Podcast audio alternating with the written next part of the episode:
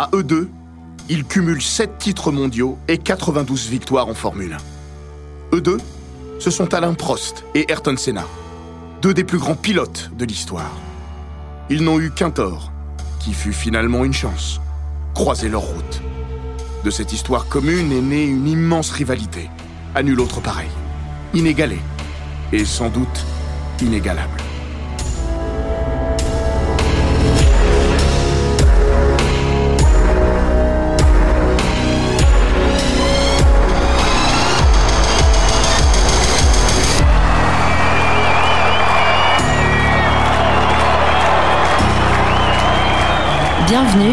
Grands récits d'Eurosport.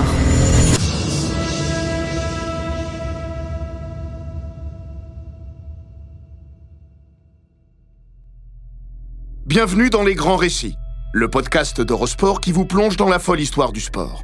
Entre pages de légendes, souvenirs enfouis et histoires méconnues. Dans cet épisode, retour sur une rivalité qui a secoué le monde de la Formule 1. Tout a commencé dans une voiture, naturellement.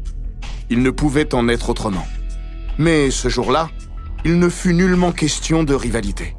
Au contraire, les échanges furent cordiaux. Peut-être est-ce dû au fait qu'il n'y avait rien à gagner ce coup-ci. Et qu'il était juste question de rallier un point A à un point B sans se soucier de qui devancerait l'autre, alors que les deux hommes, de toute manière, partageaient le même moyen de locomotion. En ce début de printemps, notion toute relative dans ce coin de l'Allemagne et en ce week-end précis, Alain Prost et Ayrton Senna se rendent au Nürburgring, célébrer la réouverture d'un circuit que la F1 avait déserté depuis août 1976 et l'accident de Niki Lauda, drame aussi effroyable que son issue fut miraculeuse pour le champion autrichien. La voiture de Lauda à droite a pris feu, Lunger à gauche sort de la sienne. Le pilote autrichien est toujours dans sa voiture. Quatre pilotes sont présents autour de la Ferrari en feu L'un d'entre eux vide un extincteur. 40 secondes environ vont s'écouler avant que l'on sorte l'Oda de sa voiture. Ne répondant plus aux canons de la discipline et aux normes de sécurité qui allaient grandissantes, le tracé avait été raboté, passant de 22 à un poil plus de 4,5 km. En ce début de mois de mai 1984, le board de Mercedes-Benz avait pensé qu'il serait bien de marquer le coup en organisant une exhibition sur ce nouveau circuit. Elle serait le préambule du vrai retour de la Formule 1 au Nürburgring en octobre. Pour ce faire, la firme de Stuttgart avait mis les petits plats dans les grands. 20 pilotes, dont 10 anciens champions du monde, avaient été conviés à cette réception ultra sélecte. Afin de joindre l'utile à l'agréable, les têtes pensantes de Mercedes s'étaient également dit que l'occasion était belle de faire un peu de pub à leur nouveau modèle, la 190E. Il n'y a pas de petit profit.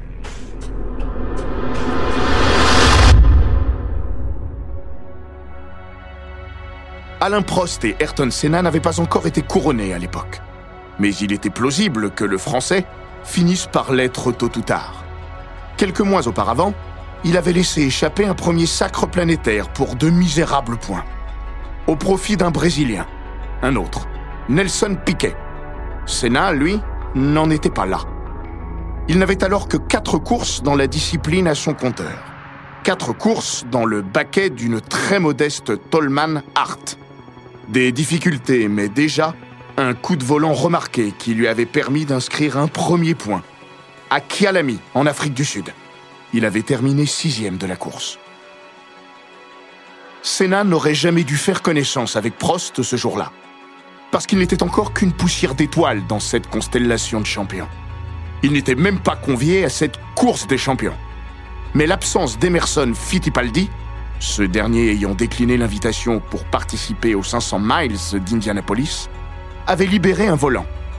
Gerd Kremer, boss du marketing chez Mercedes, s'était alors dit qu'il pourrait le refiler au jeune Auri Verde. Kremer avait aussi pensé que, leurs vols respectifs atterrissant au même aéroport à quelques minutes d'intervalle, Prost et Senna pourraient faire le chemin jusqu'au Nürburgring, dans la même voiture. Alain Prost se souvient.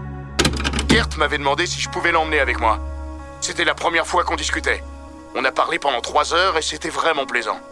Et puis on est arrivé au circuit. On a essayé les voitures. J'ai signé la pole.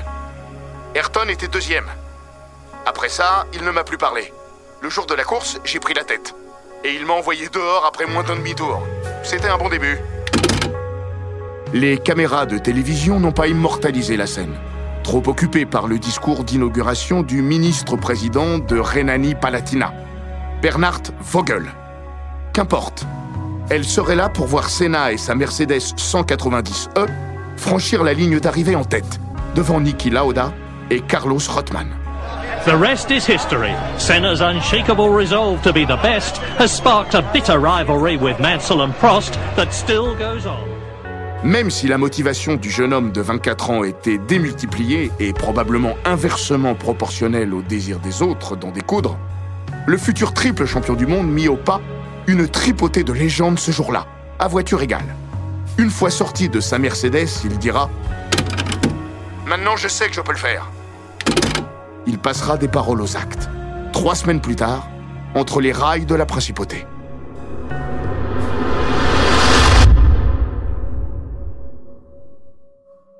La rivalité entre Alain Prost et Ayrton Senna n'est pas née ce jour-là, du côté du Nürburgring.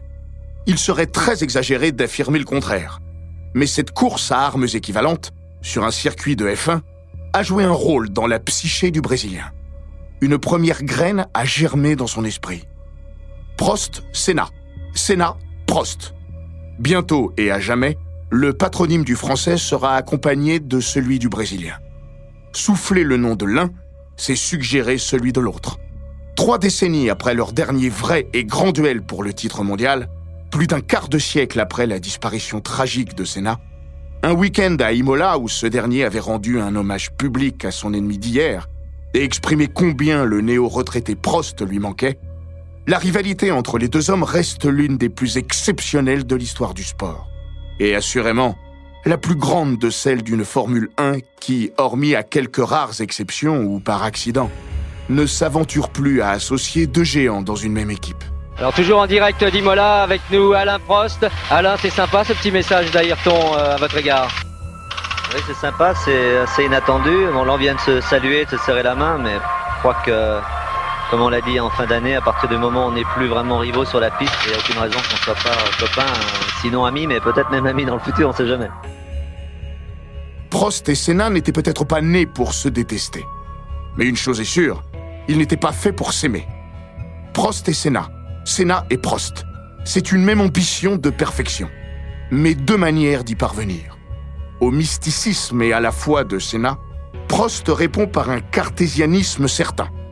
On surnomme Senna Magic, on appelle Prost le professeur. Et cela n'a rien à voir avec le hasard. Prost aime la compétition, Senna aime la vitesse.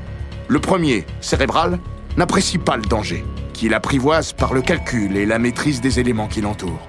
Un jour, il dira d'ailleurs à Frank Williams, son dernier patron d'écurie, Je veux courir tout le temps à 95% si c'est possible.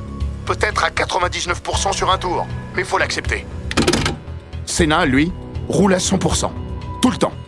La vitesse et le danger sont les deux mamelles du sport automobile. Et cela ne pose aucun problème aux Brésiliens. Au contraire, il assumera toujours, du moins aussi longtemps que Prost sera dans son viseur. L'un est né pour piloter. Il est une rockstar. L'autre, un chef d'orchestre qui veut contrôler ce qu'il fait, de A à Z. Senna est mu par une religiosité et une spiritualité qui sont une force incommensurable à ses yeux. Une faiblesse aveuglante pour d'autres, dont Prost, évidemment. Avant les temps sombres, Prost dira de lui qu'il a des ambitions démesurées, mais des capacités du même niveau.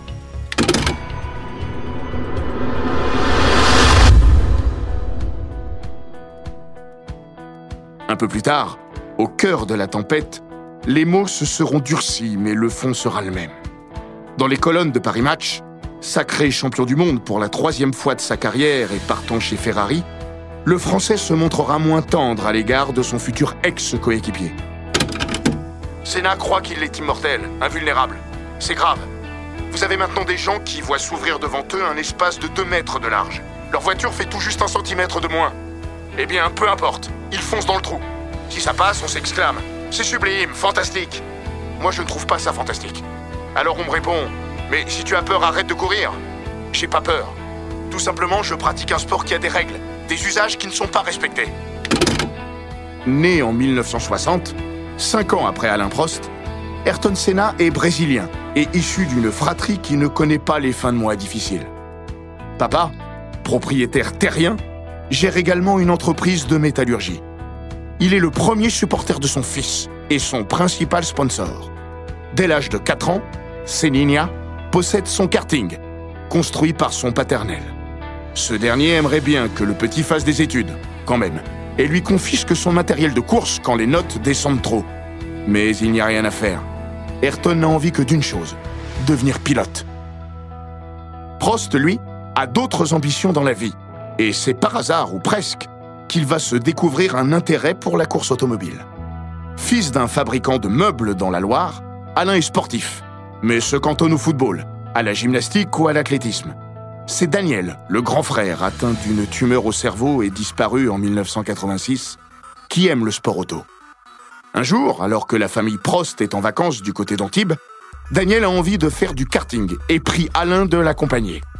C'est sa mère qui convainc le jeune garçon de grimper dans cette première monoplace. Problème, le futur recordman des victoires en F1, 51 succès, est plâtré parce qu'il s'est cassé le poignet en réalisant un exercice à la poutre. En 2020, il confiait sur l'antenne d'Europe 1 On a fait les 10 minutes de karting et après, il y avait une petite course organisée. Je suis parti dernier parce que j'avais le bras dans le plâtre et il ne fallait pas trop le montrer.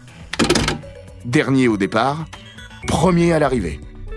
Ça a fait tilt. J'ai vu une étoile. Je sais pas pourquoi, je me suis dit, ce truc-là, c'est pour moi. C'est ce que je veux faire. J'ai pas arrêté de penser à ça depuis ce jour-là. La première fois que les deux hommes vont en découdre, pour de vrai et pas au volant de Mercedes de tourisme, c'est à Monaco, en 1984. Alain Prost est leader du championnat du monde. Ayrton Senna, lui, fait de son mieux au volant de sa Tollman, qu'il ne qualifie pas toujours pour les courses du dimanche. Ce 3 juin 1984, il fait un temps de chien sur la principauté. Piloté dans les rues de Monaco, en temps normal, cela revient grosso modo à tenter de se frayer un chemin entre les lames d'un ciseau, mais des lames qui se referment sur vous à mesure que vous vous frayez votre chemin. Sur une piste détrempée, ça revient à le faire au volant d'une savonnette. La rivalité entre les deux hommes va se cristalliser lors des presque 32 tours que durera ce Grand Prix écourté. Tout Senna Prost est là, sous nos yeux. Mais personne ne le sait encore.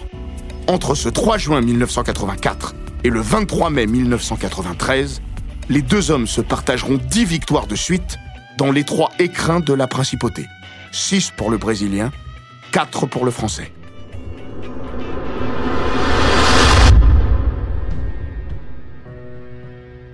C'est Alain Prost, au volant de sa McLaren Tag, qui gagna ce dimanche-là.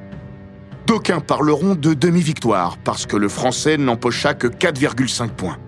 Son triomphe fut amputé de la moitié de son pécule parce que la course n'alla pas au bout, ce qui arrangea Prost sur le coup, mais ne fit pas ses affaires quelques mois plus tard quand il vit le titre mondial lui échapper pour un demi-point au profit de son coéquipier, Niki Lauda. Ironie du sort, si jamais Prost avait terminé deuxième d'un Grand Prix complété et empoché six unités, il aurait été sacré en fin d'année. Sa victoire fut également délestée de la moitié de son prestige, voire un peu plus même, tant le héros salué du jour fut Ayrton Senna. Le futur triple champion du monde disputait alors sa sixième course en F1 et fit des merveilles sur le toboggan monégasque. La course, lancée avec trois quarts d'heure de retard en raison de la pluie torrentielle qui s'était abattue dans la matinée, est une formidable promotion pour le talent naissant du paoliste.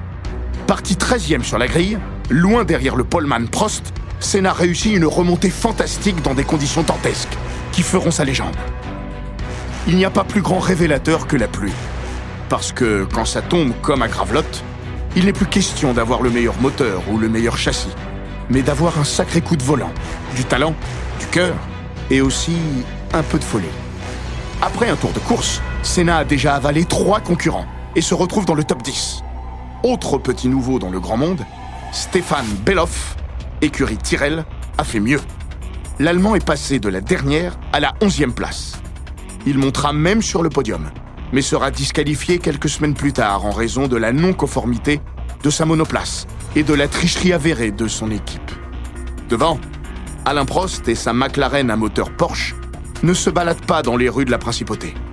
Le professeur doit même laisser la tête à Nigel Mansell, qui n'en fera pas grand-chose puisqu'il terminera dans le décor. Prost reprend les commandes, avec un drôle de duo à ses trousses, Senna et Beloff. 31e tour. Senna n'est pas encore dans les rétros de Prost, mais la menace est désormais prégnante.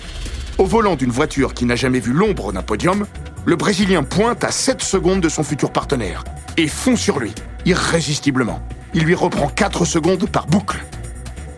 Il ne pourra pas s'offrir le Français, parce que la course n'ira pas à son terme. Alain Prost, qui rame sur l'asphalte princier, réclame aux officiels que l'on mette fin à un Grand Prix qui est en train de lui échapper.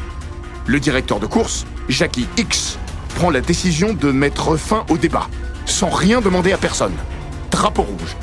Classement arrêté au 31e passage sur la ligne. Prost se range sagement. Senna le passe comme une balle et lève le bras droit en signe de victoire. Mais pour moi, ils ont été un peu pressés à prendre cette décision. Oui, évidemment, euh, il est évident que si on avait arrêté la, la course trois tours plus tard, Senna aurait peut-être pris la tête. Le Brésilien n'a pas gagné, mais il marque le coup, et ce qui sera bientôt son territoire. Dans un sens, il est tout de même le triomphateur de ce long dimanche pluvieux, ce qui ne l'empêchera pas de tirer une gueule de 10 pieds de long sur le podium, et de se plaindre ouvertement de l'épilogue.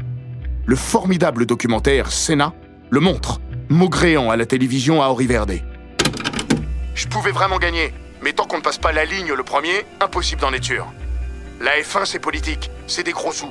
Quand on est encore petit, il faut faire avec. Senna vise Jackie X, qui a des attaches avec Porsche, motoriste de McLaren, et qui se fera taper sur les doigts après la course. Sa licence de directeur de course lui sera suspendue. Le doute, insidieux, s'est installé dans les esprits, celui de Senna en particulier. Le verre est dans le fruit. Ayrton Senna se sent petit. Il ne le restera pas bien longtemps. Mais même grand, il conservera cet esprit rebelle face à l'ordre établi, celui de la Fédération internationale du sport automobile, dirigée par Jean-Marie Balestre, français de nationalité, comme le nouveau roi des pistes, Alain Prost.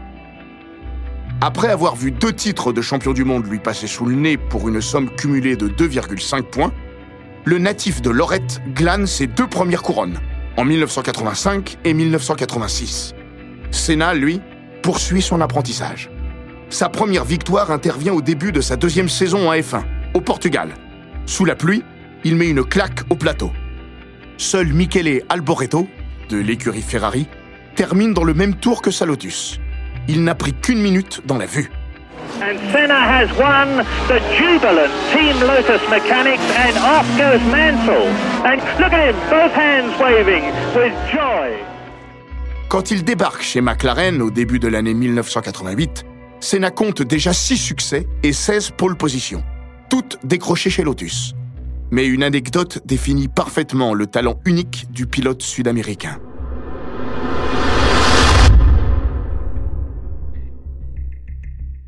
Cœur de sa première saison en F1, alors que le Grand Cirque a monté son chapiteau au Texas, pour le Grand Prix de Dallas, Ayrton Senna, toujours à la limite, se mange un mur du circuit urbain états-unien.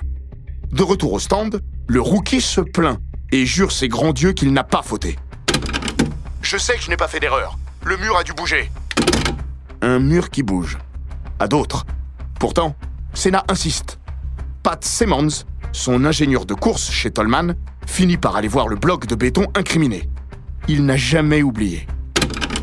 On parlait là d'un bloc de 20 tonnes qui délimitait la piste. Il a tellement insisté qu'il m'a convaincu d'aller y jeter un coup d'œil.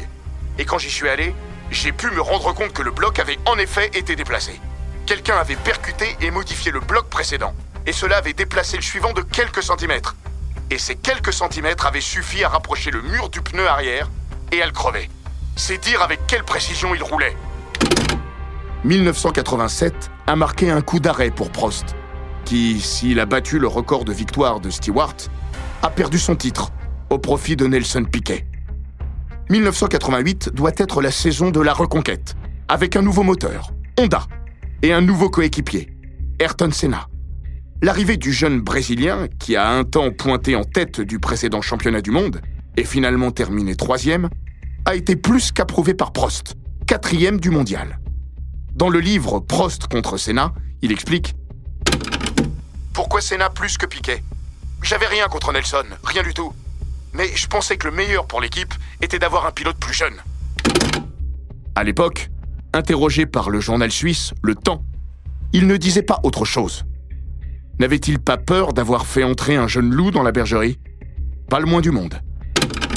Comme je l'ai déjà dit, je ferai tout pour permettre à mon nouveau coéquipier de s'intégrer à l'équipe. Lorsque nous avons fait équipe, Niki Lauda et moi, on a dit que ça ne marcherait jamais.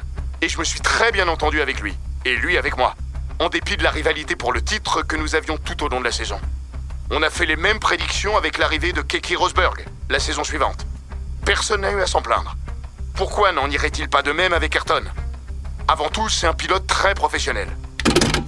Problème, Ayrton n'est pas Niki ni Keki. Et l'avenir, ce sera bientôt Ayrton, plus Alain. Réal politique sur quatre roues. Observateur averti et ancien commentateur des Grands Prix sur TF1, Jean-Louis Moncey se souvient Il n'y avait pas de raison fondamentale pour que l'on pense que ce serait la guerre.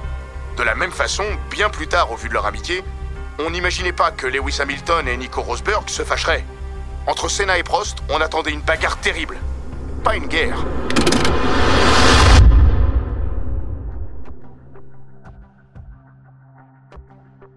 Avant de devenir des ennemis, les deux pilotes des mythiques McLaren MP44 sont des rivaux. Et Prost va se rendre compte petit à petit que son nouveau partenaire de jeu n'est pas fait du même bois que lui, ou que les autres. Un épisode de leur vie commune, hors des circuits, résume parfaitement cet état de fait. Un jour, alors que les deux sont conviés au salon de Genève, le Français, qui réside en Suisse, propose au Brésilien de passer une tête à la maison pour partager un déjeuner. Senna dit oui.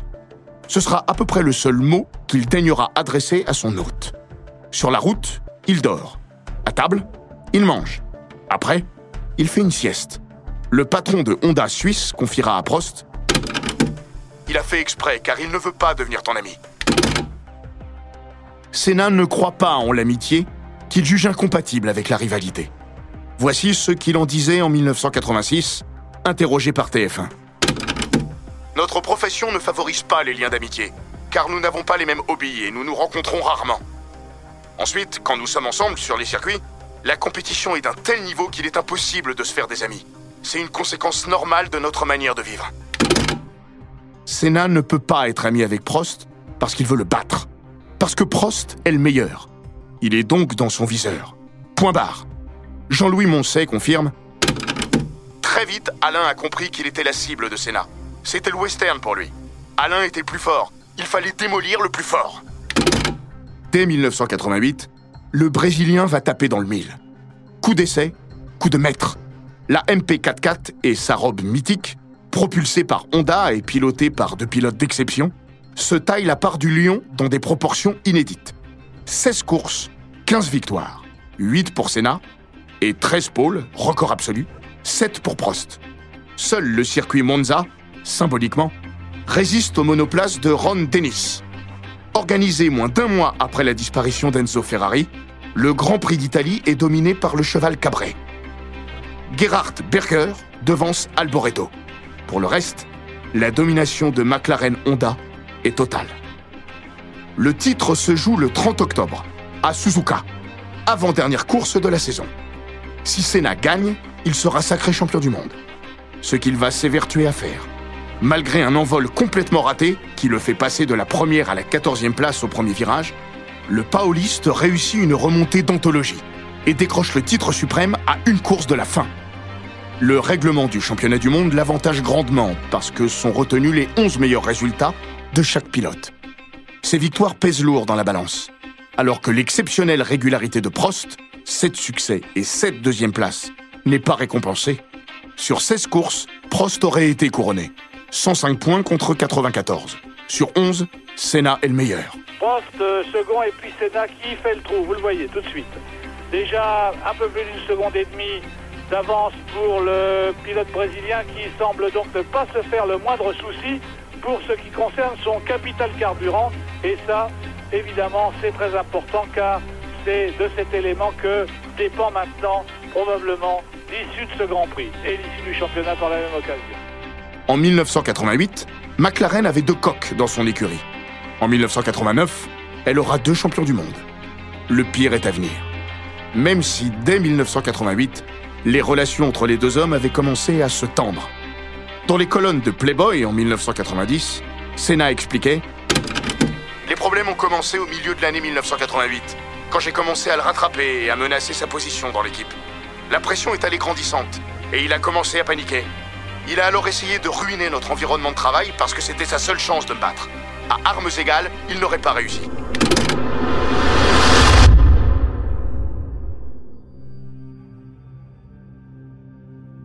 De son côté, interrogé pour le livre Prost contre Senna, Alain Prost analysera Ayrton était complètement à part. On ne le voit pas au premier abord. Ça prend du temps. Je peux pas vraiment me rappeler du moment où je m'en suis rendu compte, mais petit à petit, j'ai compris que sa motivation n'était pas de me battre, mais de me détruire. J'étais pas prêt à mourir dans une voiture de course. Honnêtement, je n'ai jamais eu cette impression avec un autre pilote. Cette impression, Prost la ressent au Grand Prix de Monaco 1988 pour la première fois. Après avoir gagné au Brésil et terminé deuxième à San Marino en Italie, derrière Senna, le Français débarque dans les rues de la Principauté en leader du championnat du monde. Durant la quasi-totalité du week-end, Senna évolue sur une autre planète. La pole, le pilote Auri Verde la décroche avec près d'une seconde et demie d'avance sur son rival. Le dimanche, Senna ne lève pas le pied et écrase le champignon, porté par sa foi et son mysticisme.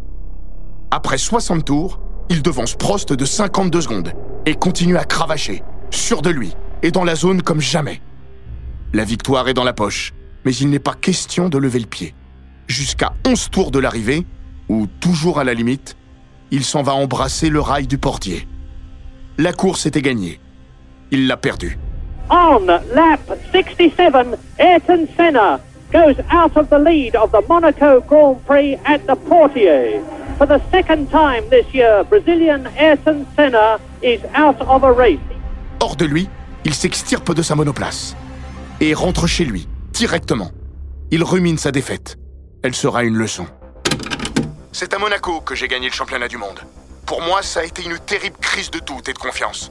Je me suis réfugié dans mon appartement sans vouloir voir personne, ni oser décrocher mon téléphone. Puis j'ai réfléchi et analysé la situation. Mon comportement n'est plus le même depuis à bien des points de vue. C'est vrai que j'ai commis une faute ce jour-là, mais elle m'a été profitable en fin de compte. À cela, Prost rétorque. Il ne voulait pas me battre, il voulait m'humilier. Il voulait montrer qu'il était le meilleur. C'était son point faible.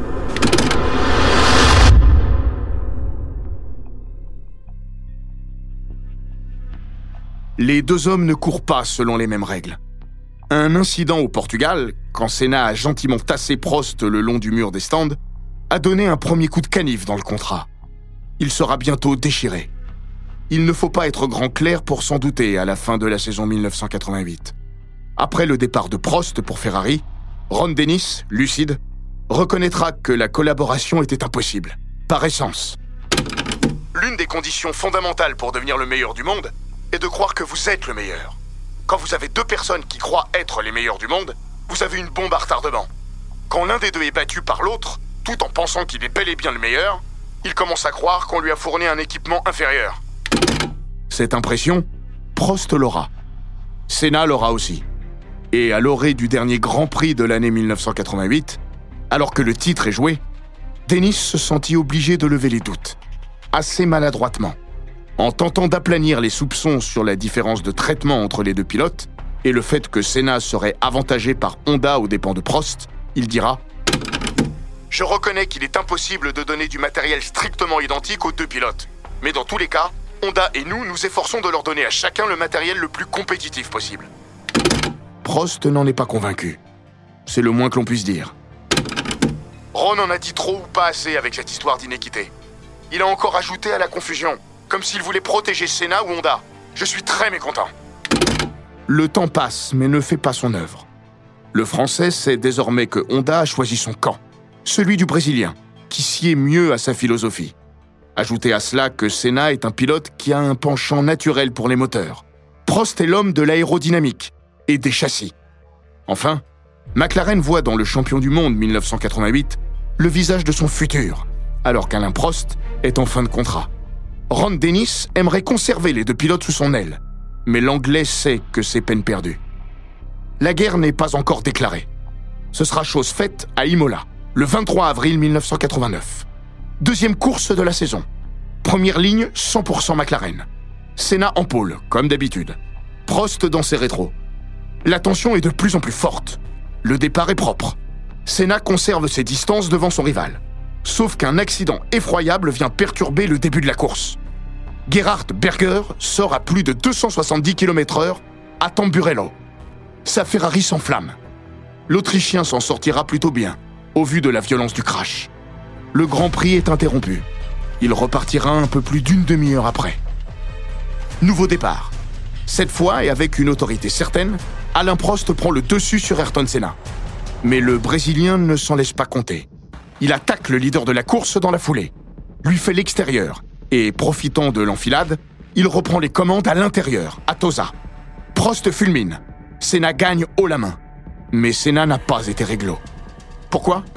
Parce que les deux hommes avaient conclu un pacte simple. Le pilote en tête après le premier virage ne devait pas être attaqué par son coéquipier avant la fin du premier tour. Senna est à l'origine de l'idée. Or, Senna l'a fait voler en éclats.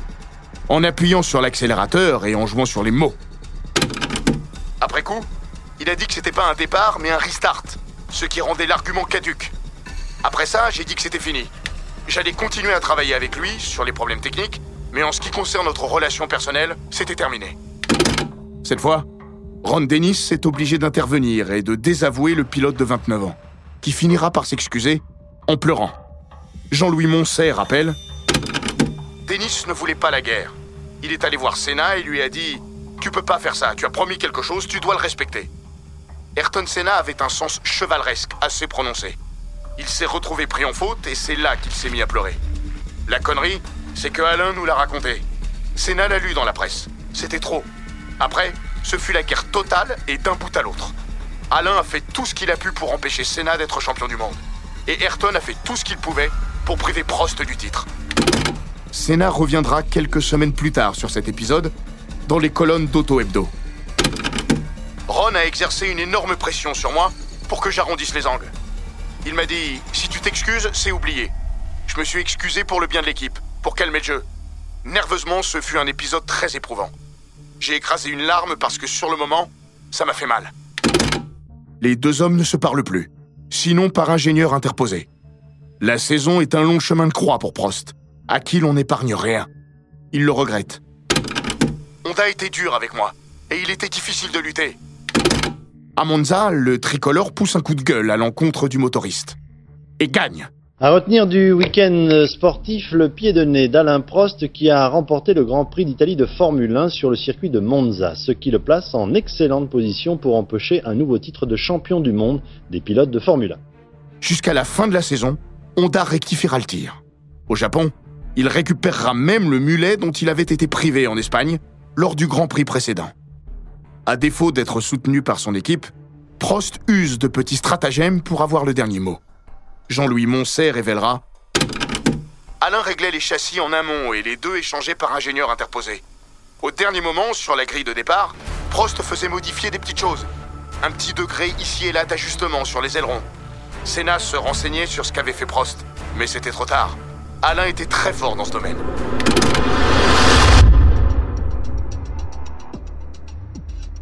Les deux hommes poursuivent leur fantastique mano à mano jusqu'à Suzuka, avant-dernier rendez-vous du mondial.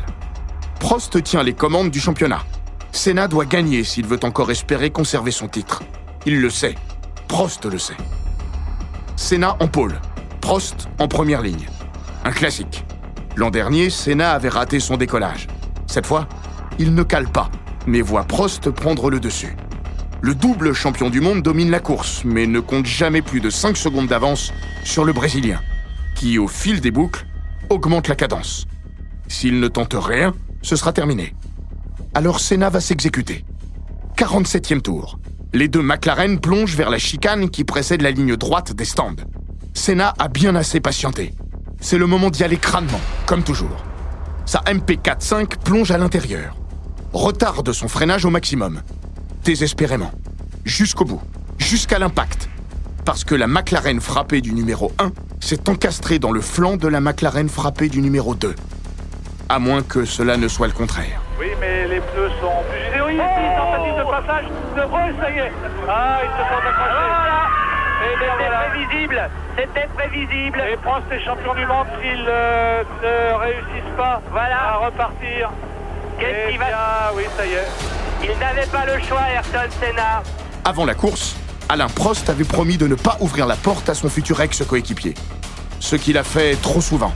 Cette fois, il lui a carrément claqué sur le nez. Après la course, il se défendra. Croyez-vous vraiment que je ferais une chose pareille exprès? J'avais déjà amorcé mon virage.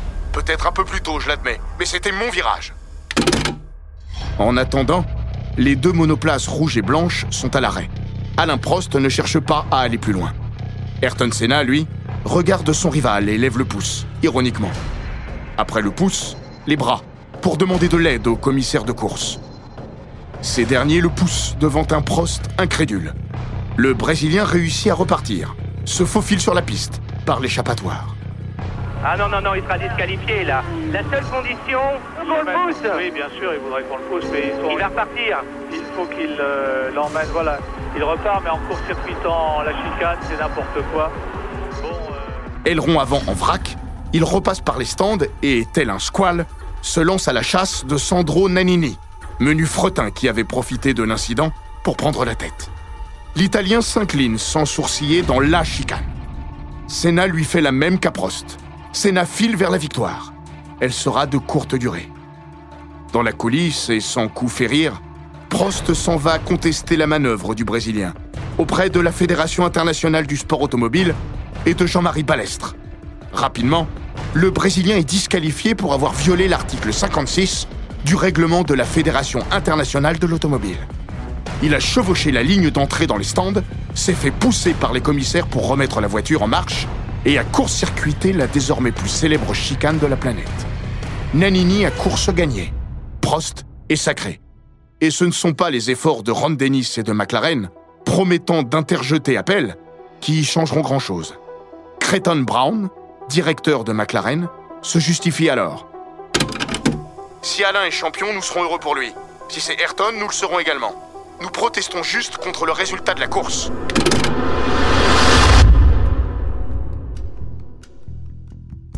McLaren ne le fait pas contre Prost, mais pour défendre ses intérêts. L'argument est aussi peu convaincant que celui de Jean-Marie Balestre, dont la position semble finalement moins pro-Prost qu'elle devient anti-Sénat. Le 31 octobre, le tribunal d'appel de la FIA charge la mule et reproche aussi le dépassement du pilote à Oriverde sur Nannini, qualifié hautement téméraire et révélant ainsi un comportement dangereux. Cette fois-ci c'est fait, Alain Prost est champion du monde pour la troisième fois. L'accrochage du 47e tour à Suzuka est bel et bien fatal au Brésilien Ayrton Senna. Rien des diverses tentatives de Ron Dennis, le manager de l'écurie McLaren, pour innocenter son pilote, n'ont influencé le tribunal d'appel international. Senna se sent traité comme un criminel et prend une amende de 100 000 dollars, dont la moitié sera reversée à Philippe Streff, paralysé depuis le début de l'année 1989 à la suite d'un accident au Brésil. Et, vexation ultime, voit sa super licence de pilote suspendue pour six mois, avec sursis. Senna s'emporte et parle de manipulation. Il est évident que des groupes de pression économique et politique ont tiré des ficelles pour faire de Prost le champion du monde cette année. Balestre demande des excuses publiques à Senna, qui n'obtempère pas. Le 16 février suivant, la liste des engagés pour le championnat du monde 1990 sera même publiée sans le patronyme du Brésilien, droit dans ses bottes. Il est alors 15h10. À 16h30, elle sera amendée. Le nom de Senna venant remplacer celui de Jonathan Palmer. Épilogue confus d'une affaire pathétique. Dans ces deux listes, l'éphémère et la définitive, un nom apparaît bel et bien, celui d'Alain Prost. Le Français est passé chez Ferrari. Décision officialisée dès la fin de l'été 1989, avant le Grand Prix d'Italie, et qu'il a d'ailleurs remporté dans une atmosphère ubuesque. La cohabitation était devenue impossible, d'autant que le professeur avait fini par endosser le costume du méchant et du mauvais perdant. Pas taillé pour lui. Il le confiait à chaud dans les colonnes de Paris Match, juste après la fin de la tout de même légendaire et fructueuse relation qu'il avait entretenue avec l'écurie McLaren.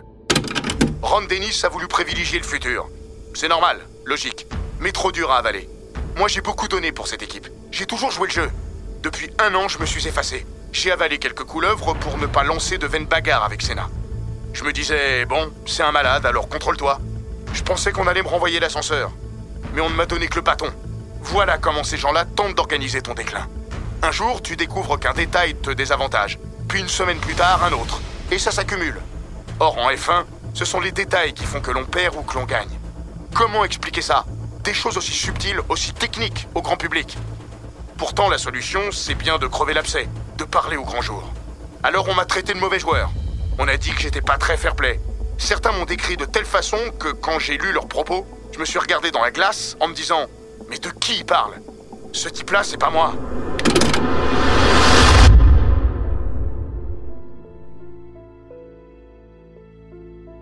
Prost et Senna n'ont pourtant pas fini d'en découdre. Car après 1988 et 1989, il y aura une belle. Belle façon de parler. Parce que les deux hommes restent en 1990 les deux principaux candidats au titre. Parce que, aussi, Senna veut sa revanche de Suzuka. Il n'a pas digéré ce qu'il considère comme une injustice. Injustice à laquelle s'ajoute un sentiment d'acharnement à son égard. Quand il revient au Japon à la fin du mois d'octobre, il est cette fois en position de force face à Prost. Paulman malheureux ces deux dernières années, le Brésilien fait des pieds et des mains pour modifier la position de pointe sur la grille. Elle est à droite, sur la partie sale de la piste, ce qui lui confère un désavantage paradoxal. Il la voudrait à gauche. On lui dit oui. Puis non, pas question. Prost, deuxième sur la grille, partira du bon côté. Senna y voit l'intervention de Balestre. Le matin du Grand Prix, les vif, il s'emporte lors du briefing des pilotes lorsque le sujet de la chicane revient sur le tapis. Cette fois, il sera autorisé à la couper. Furieux, le paoliste quitte la pièce. Sur la grille, la tension est à son maximum. Et comme attendu, c'est Prost qui prend le meilleur départ. Mais Senna s'accroche et décide qu'aucun des deux hommes ne verrait la chicane de la discorde. Arrivé à l'orée de la première courbe, le Brésilien voit un trou de souris pour reprendre la tête. Prost vire, Senna ne cède pas. L'accident est inévitable. Les deux hommes finissent dans le bac à sable. Prost has taken the advantage. Senna is trying to go through on the inside, and it's happened immediately. This is amazing. Senna goes off at the first corner, but what has happened to Prost? He has gone off too. Well, that is amazing, but I fear absolutely predictable. Yes, and that Mais cette fois, le sourire est pour Senna. Le double champion du monde répète robotiquement Il a fermé la porte. Je ne pouvais rien faire pour éviter le contact. S'il n'avait pas fermé la porte, il ne se serait rien passé et on aurait continué la course. Malheureusement, il a fermé la porte et je n'ai pas pu éviter le contact. Plus direct et plus viscéralement, les rôles sont inversés. Une fois n'est pas coutume. Alain Prost balance. L'envie de lui mettre mon poing dans la figure m'a traversé l'esprit. Et j'en ai pas eu l'envie tellement il me dégoûte profondément. Un an plus tard, sacré à Suzuka, pour la troisième fois de sa carrière, le Brésilien reviendra sur cet épilogue avec une sincérité presque désarmante. On m'a privé de la victoire ici en 1989. On m'a empêché de monter sur le podium. Balestre m'en a empêché. Je ne l'oublierai jamais. À cause de ça, il y a eu 1990. On a lutté pour le titre avec Prost. Ici, la pole position était du mauvais côté. Avant la qualification, on s'était mis d'accord pour la mettre à l'extérieur. Et puis Balestre a donné l'ordre de la laisser du mauvais côté. J'étais si frustré que je me suis promis que si je perdais mon avantage au départ, j'essaierai de le récupérer, quoi qu'il en coûte. Et Prost ne passerait pas le premier virage devant moi. C'est ce qui est arrivé. Et c'est la faute des politiciens et des stupides décisions qui ont été prises. Jean-Louis Moncey jugera. Balestre voulait sans doute aider Prost. On ne va pas le cacher. Mais on lui donne plus de pouvoir qu'il n'en avait. Balestre était un emmerdeur politique, oui. Mais au moment où les voitures démarrent, il y avait Prost et Senna, pas Balestre. En 1991, Senna est de nouveau roi du monde. Prost, qui a comparé sa Ferrari à un camion, a cabré le cheval et s'est fait virer. Le professeur prend alors une année sabbatique et ne reviendra qu'en 1993, pour un dernier tour de piste. Un dernier sacre aussi, au volant de la surpuissante Williams Renault, devenue la référence du plateau. Magic Senna fera un vaillant dauphin, à distance respectable. Même si, comme souvent, c'est une de ces courses qui restera dans la mémoire collective quand il sera temps de dresser le bilan de la saison. Ce jour d'avril 1993, à Donington et sous la pluie, il donne un récital de pilotage à tout le plateau et livre le plus grand premier tour de l'histoire de la F1. À l'arrivée, Prost, troisième à un tour, ne peut que déplorer ses soucis techniques et ses sept arrêts au stand.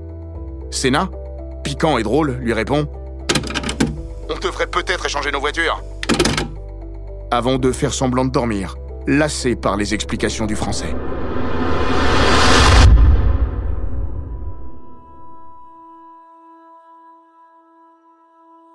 Rien ne sera jamais comme avant. Parce que Prost décide de quitter la scène, laissant un vide que Senna n'imaginait sans doute pas.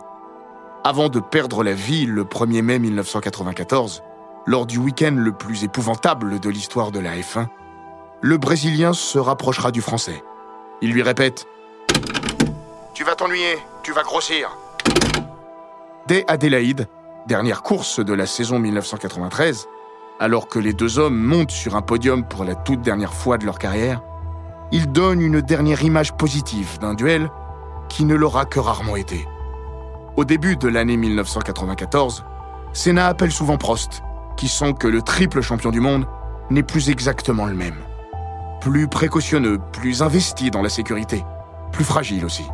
Et surtout, orphelin de son meilleur ennemi dont il a fait un éphémère ami. Moncey se souvient Ils échangeaient beaucoup à ce moment-là. D'ailleurs, je peux même en témoigner. Un jour, Alain me demande Jean-Louis, comment tu voyais les choses au niveau de la sécurité sur ce circuit? Je lui réponds Enfin, qu'est-ce que t'en as à faire? Tu es retraité. Et lui de me répondre C'est Ayrton qui me demande ça. Senna était persuadé que Prost était celui qui pourrait faire avancer la cause. En 2014, alors que la planète commémorait les 20 ans de la mort du pilote brésilien, Prost se souvenait. Quand j'ai fini ma carrière en 1993, Senna m'a dit, redit, expliqué que d'une certaine manière, j'étais sa motivation première. Il voulait me battre.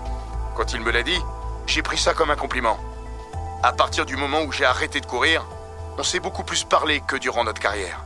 J'ai appris à l'apprécier humainement et à comprendre rétrospectivement son comportement face à moi. Le temps a fait son œuvre, magnifiant une rivalité sans commune mesure et qui, au final, a fait pour la légende des deux hommes, à qui l'on ne reprochera jamais d'avoir triomphé sans péril, vaincu dans un fauteuil. Le temps n'a juste pas répondu à une question, essentielle aux yeux de certains, anecdotique pour d'autres. Prost ou Senna? Senna ou Prost Qui est le plus grand des deux?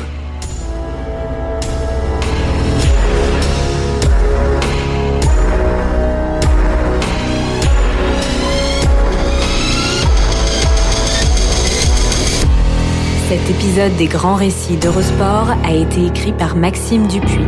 Il est raconté par Florian Bayou, monté par Gilles Bavulac et produit par Bababam. N'hésitez pas à vous abonner, commenter, partager et noter ce podcast sur Apple Podcast, Google Podcast, Castbox, Spotify, Deezer et toutes les plateformes audio.